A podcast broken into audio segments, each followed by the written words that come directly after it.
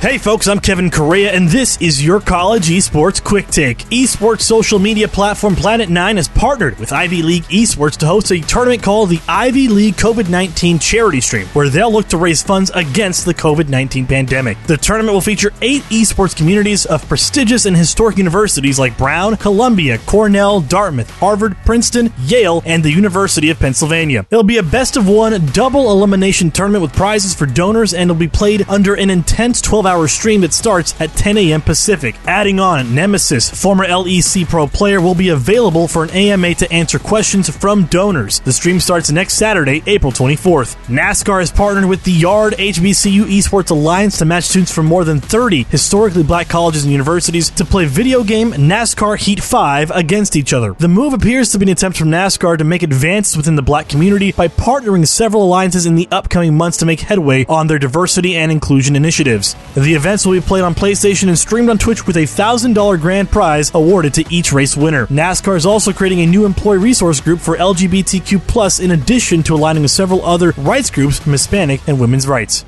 Lastly, Play Versus announces the Play Versus High School Cup. Starting in June, teams from across Play Versus High School aged competitions will face off in several games League of Legends, Fortnite, and Rocket League. Top prize is a Play Versus trophy, along with an as of yet unannounced amount of scholarship money. I'm Kevin Correa, that's my time, and that has been your college esports quick take. Follow us on Twitter at Esports Network and at Correa24. And be sure to visit esportsnetwork.com for more stories written by our great staff. Thanks for listening. We'll see you next time.